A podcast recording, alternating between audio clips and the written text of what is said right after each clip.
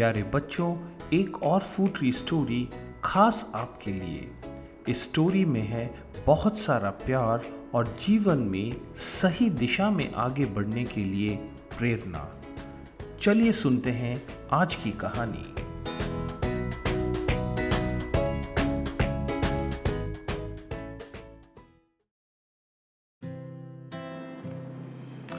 आज की कहानी का नाम है साधु और चूहा। बहुत समय पहले की बात है, एक गाँव में एक साधु मंदिर में रहता था। उनकी दिनचर्या रोज़ाना प्रभु की भक्ति करना और आने जाने वाले लोगों को धर्म का उपदेश देना था। गाँव वाले जब भी मंदिर जाते तो साधु को कुछ न कुछ दान दे जाते थे। इसलिए साधु को भोजन और वस्त्रों की कभी कोई कमी नहीं थी। रोज भोजन करने के बाद साधु बचा हुआ खाना छीके में रखकर छत से टांग देते थे। समय ऐसे ही आराम से निकल रहा था, लेकिन अब साधु के सामने एक अजीब सी घटना होने लगी। वह जो भी खाना छीके में रखते थे, वो गायब हो जाता था। साधु परेशान होकर इस बारे में पता लगाने का निर्णय लेते हैं। उन्होंने रात में दरवाजे के पीछे छिप कर देखा कि एक छोटा सा चूहा उनका भोजन निकाल कर ले जाता है। दूसरे दिन उन्होंने छीके को और ऊपर बाँध दिया ताकि चूहा उस तक न पहुँच सके। लेकिन ये उपाय भी काम नहीं आया। उन्होंने देखा कि चूहा और ऊँची छलांग लगाकर छीके पर चढ़ जाता है और भोजन निकाल लेता है। अब साधु चूहे से परेशान रहने लगा था। एक दिन उस मंदिर में एक भिक्षुक आया। उसने साधु को परेशान देखा और परेशानी का कारण पूछा। तो साधु ने भिक्षुक को पूरा किस्सा सुना दिया।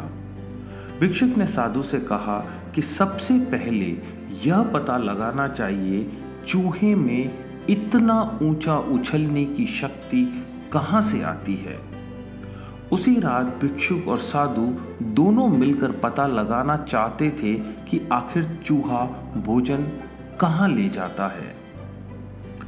दोनों ने चुपके से चूहे का पीछा किया और देखा कि मंदिर के पीछे चूहे ने अपना बिल बनाया हुआ था। चूहे के जाने के बाद उन्होंने उस बिल को खोदा तो देखा कि चूहे ने बिल में खाने पीने का बहुत सारा भंडार कर रखा है। तब भिक्षुक ने कहा, इसी वजह से चूहे में इतना ऊपर उछलने की शक्ति आती है। उन्होंने उस सामग्री को निकाल लिया और गरीबों में बांट दिया। जब चूहा वापस आया तो उसने देखा, वहाँ सब कुछ खाली हो चुका था। तो उसका आत्मविश्वास समाप्त हो गया। उसने सोचा कि वह फिर से खाने पीने का सामान इकट्ठा कर लेगा। यह सोचकर उस रात छीके के पास जाकर छलांग लगाई।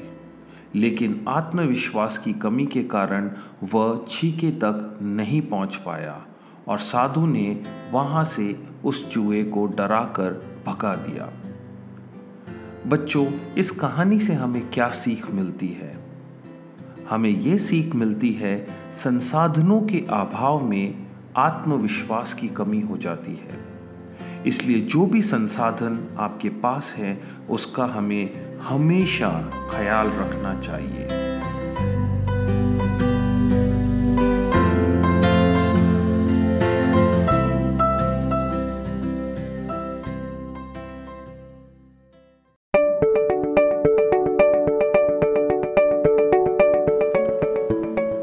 प्यारे बच्चों, अगर आपको ये कहानी अच्छी लगी है तो अपने दोस्तों को फूडरी स्टोरीज के बारे में ज़रूर बताएँ।